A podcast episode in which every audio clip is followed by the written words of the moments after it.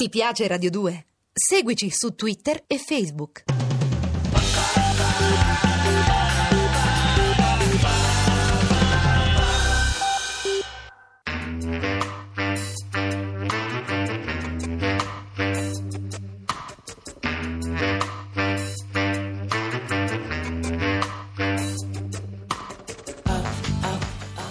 Alle 8 della sera. Il racconto delle cose e dei fatti.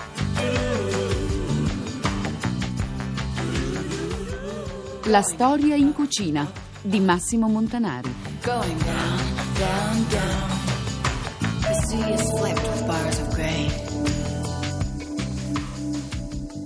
Fino al 600 gli europei avevano bevuto solamente vino o birra e un po' d'acqua, ma raramente. A partire dal 600 nuove bevande si diffusero nei vari paesi europei, prodotti nuovi che venivano commercializzati a distanza e venivano da luoghi molto lontani. Il caffè, il tè, il cioccolato sono le nuove bevande di società dell'Europa del tempo che acquistano anche un ruolo importante nei consumi popolari.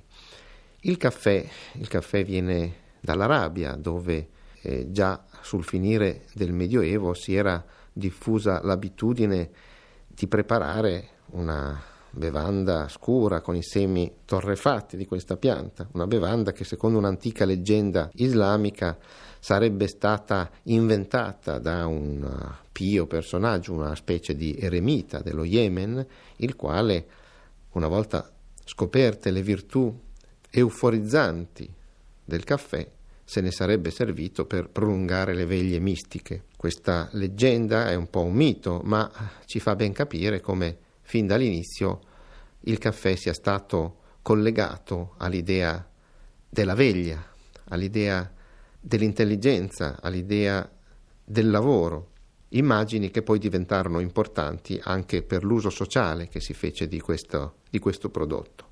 Dall'Arabia il caffè attraverso l'Egitto si diffuse nell'impero turco, verso oriente arrivò in India, nella seconda metà del Cinquecento cominciò ad essere importato in Europa grazie all'iniziativa dei mercanti veneziani.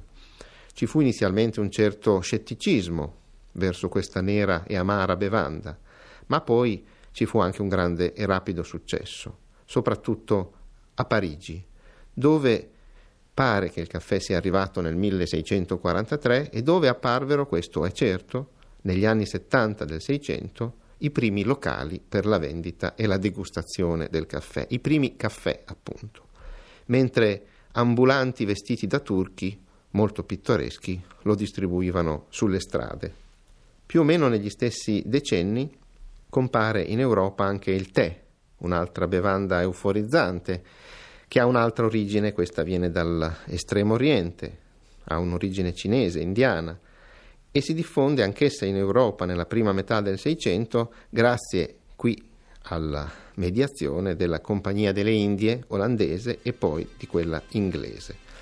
Le due bevande sono oggetto di una dura concorrenza commerciale e si affermano in modo diverso nei vari paesi. In Francia e in Italia trionfa il caffè, in Inghilterra e in Olanda il tè.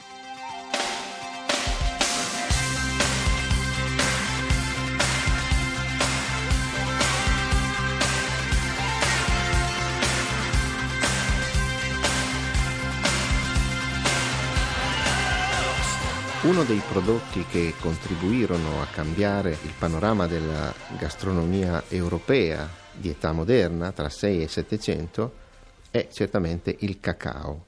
Ma anche in questo caso si verificò nel passaggio di questa pianta dall'America all'Europa una modificazione dell'uso e soprattutto una modificazione del gusto con cui esso veniva proposto.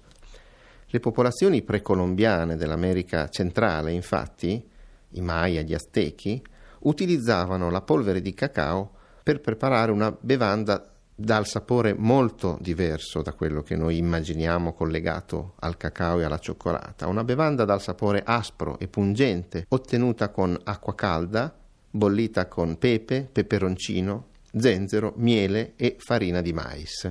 Era una bevanda che veniva utilizzata anche a scopo rituale per le offerte alle divinità e gli europei furono molto incuriositi subito da quella polvere, da quella polvere strana con cui si otteneva questa strana bevanda, ma non apprezzarono il modo in cui veniva trattata. Pensarono quindi di ammorbidirla, sostituendo le spezie forti come il pepe, il peperoncino, lo zenzero, con aromi più delicati. Furono la vaniglia, l'ambra, il muschio, essenze molto diffuse nell'Europa del Seicento. Ma soprattutto gli europei pensarono di addolcire questa bevanda, aggiungendo dello zucchero, un prodotto sconosciuto in America a quel tempo, ma di gran moda in Europa, soprattutto in Spagna e in Italia, laddove cioè gli arabi avevano da secoli introdotto la coltivazione della canna da zucchero e quindi l'uso di questo prodotto e del suo gusto dolce. In questo modo il carattere della bevanda cambiò profondamente. Col nuovo prodotto si fecero anche dei curiosi esperimenti. Vi fu chi propose di mescolare il cacao con il vino o con la birra, chi propose di mescolarlo al caffè o al tè, o all'acquavite, o al brodo di carne, o all'uovo. Furono tutti esperimenti come quelli che si fanno quando si entra a contatto con una realtà nuova e sconosciuta. Una discreta fortuna ebbe anche l'impiego del cacao come ingrediente di cucina nella preparazione delle carni e soprattutto della selvaggina. Ci sono ancora oggi certe ricette nelle tradizioni gastronomiche anche in Italia e in altri paesi europei che utilizzano il cacao come ingrediente per le salse che accompagnano le carni. Ma sicuramente l'uso trionfale di questo prodotto in Europa fu nella versione dolce, sia come bevanda sia come ingrediente essenziale di una nuova arte della pasticceria che proprio allora muoveva i suoi primi passi.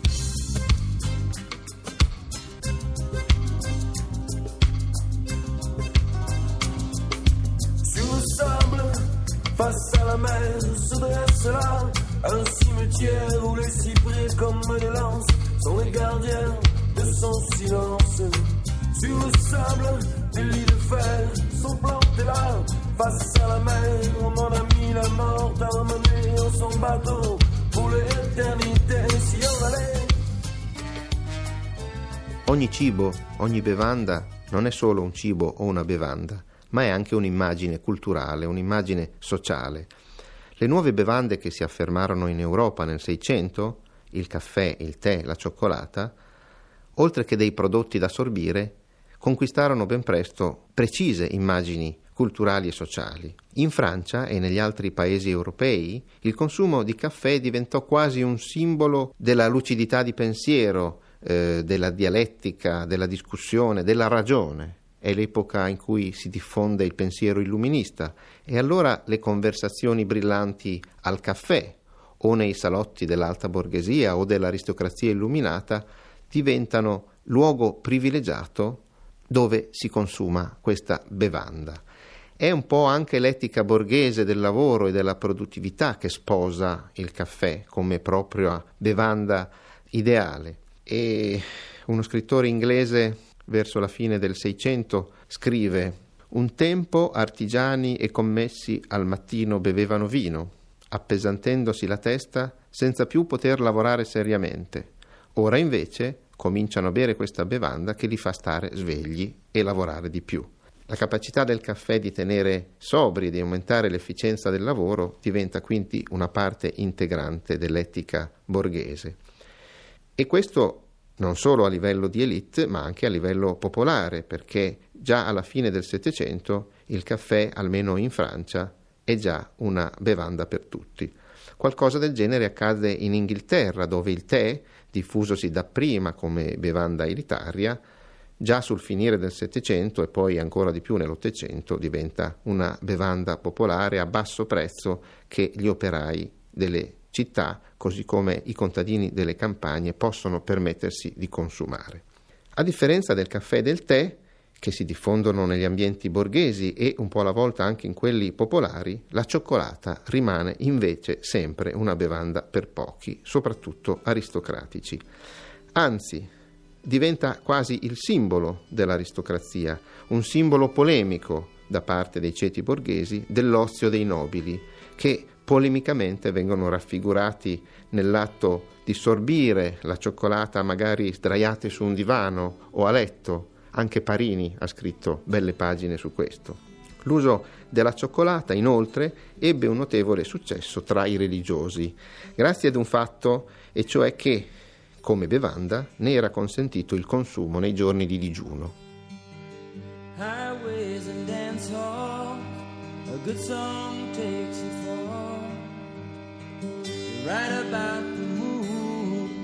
and you dream about the stars.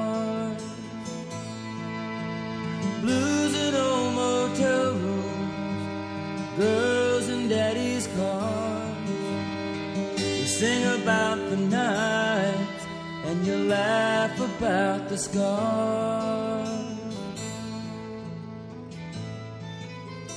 It's just another town along the road.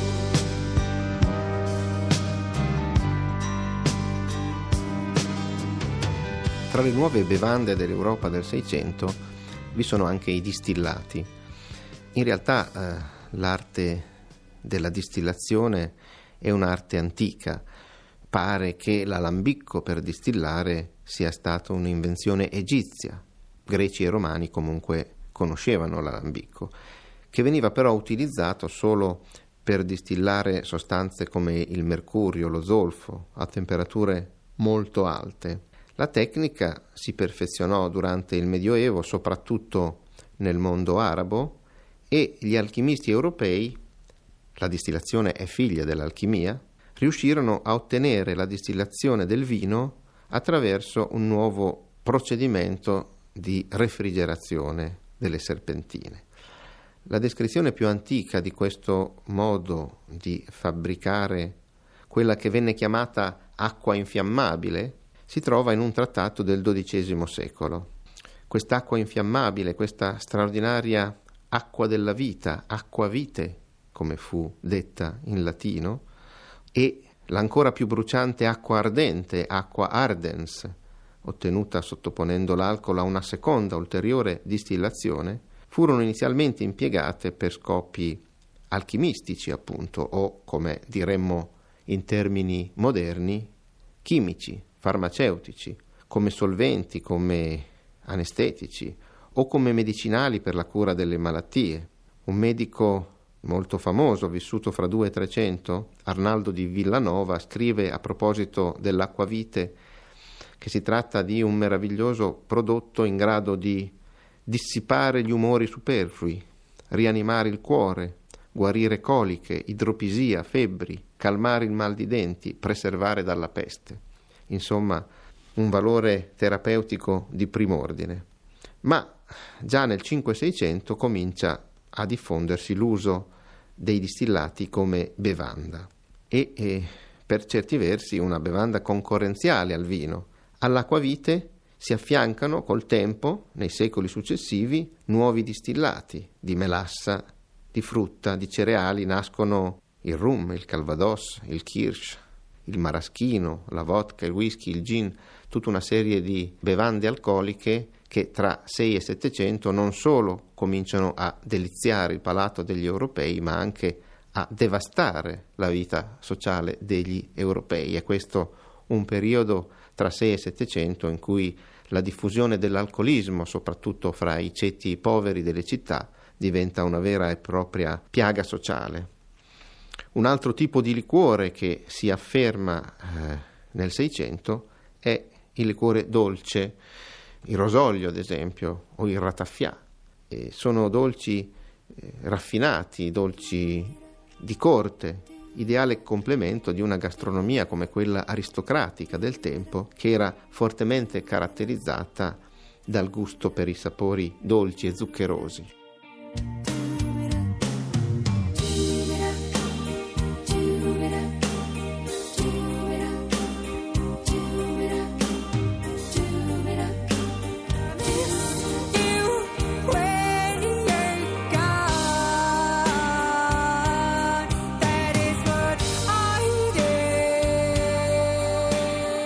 Nella storia dei consumi alimentari, la diffusione di nuovi cibi o di nuove bevande è stata sempre accompagnata da operazioni di promozione, di propaganda, sia positiva che negativa, eh, sostenute in prima linea dalla classe medica, cioè dal pensiero scientifico, con i tradizionali riferimenti alla medicina galenica, cioè alle virtù calde, fredde, secche, umide dei prodotti. Eh, in ogni epoca c'è stato qualcuno che ha eh, cantato le eccellenti virtù nutrizionali di un nuovo prodotto, di una nuova bevanda, o al contrario che ha messo in guardia dagli allarmanti pericoli che questi potevano presentare.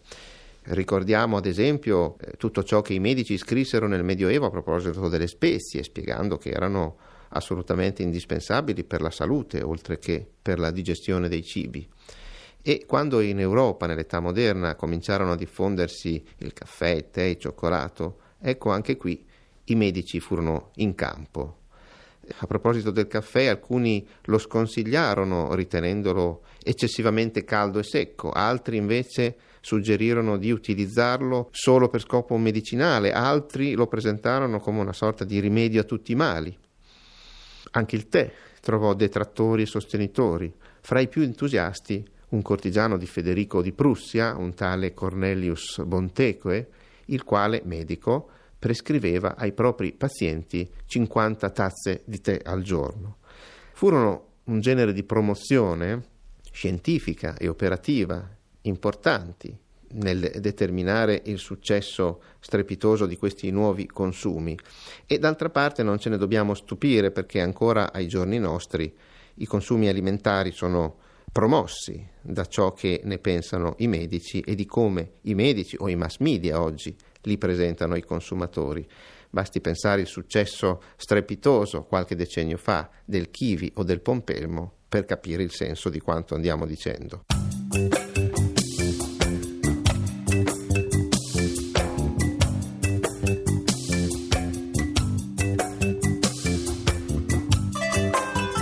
Abbiamo trasmesso alle 8 della sera La storia in cucina di Massimo Montanari. Regia di Vittorio Attamante. Ti piace Radio 2? Seguici su Twitter e Facebook.